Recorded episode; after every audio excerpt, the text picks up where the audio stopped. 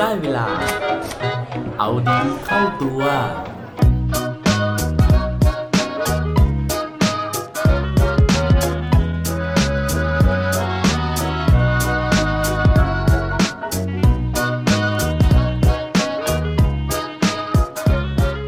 ยาแก้ปวดกับความหวัง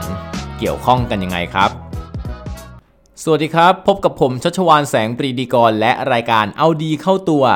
รายการที่จะคอยมามันเติมวิตามินดีดด้วยเรื่องราวแล้วก็แรงบันดาลใจ เพื่อเพิ่มพลังแล้วก็ภูมิต้านทานในการใช้ชีวิตให้กับพวกเราทุกๆ คนนะครับ วันนี้นะฮะอยากจะมาชวนคุยเรื่องของพลังของความหวังนะฮะ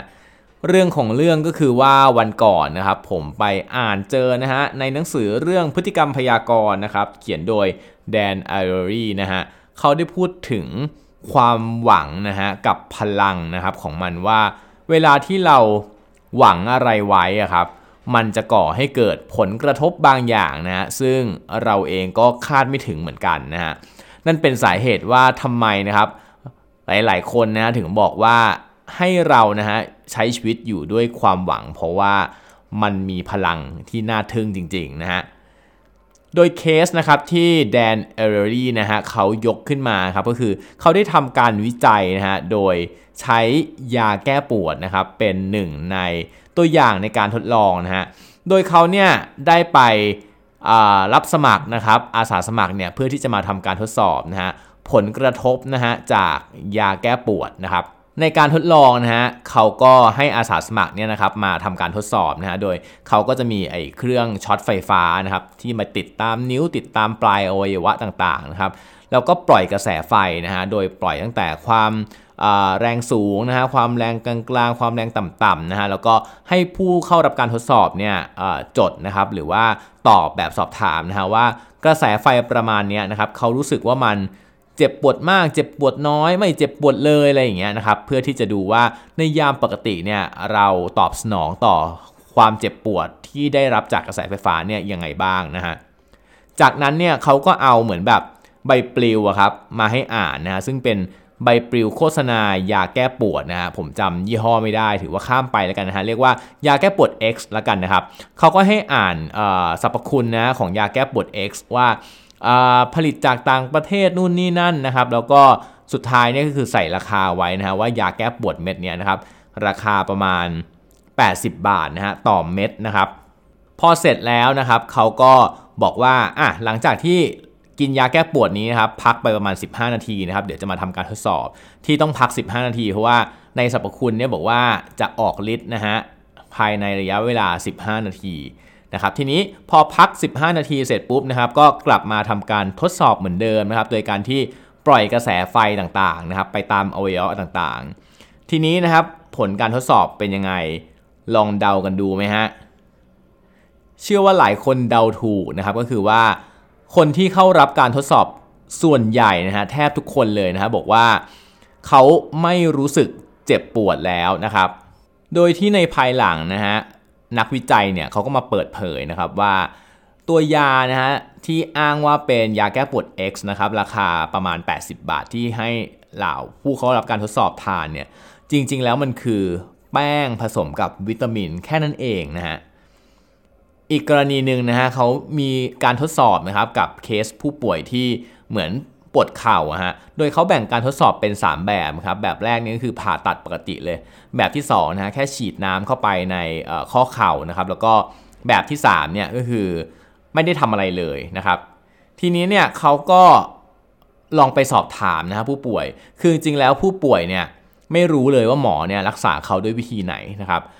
แต่ว่าหมอเนี่ยหลังจากรักษาเนี่ยก็จะมีการแบบผ่าแบบ กรีดนะฮะตรงข้อเข่าเนี่ยให้มันเป็นแบบรอยเหมือนผ่าตัดนิดนึงนะครับเพื่อให้คนไข้ทั้ง 3 เคสเนี่ยรู้สึกว่าเขาเนี่ยได้รับการผ่าตัดหมดนะครับทีนี้พอเขาไปทำการทดสอบไปทำการสอบถามเนี่ยผู้ป่วยทั้ง 3 เคสนะครับระบุตรงกันนะฮะว่า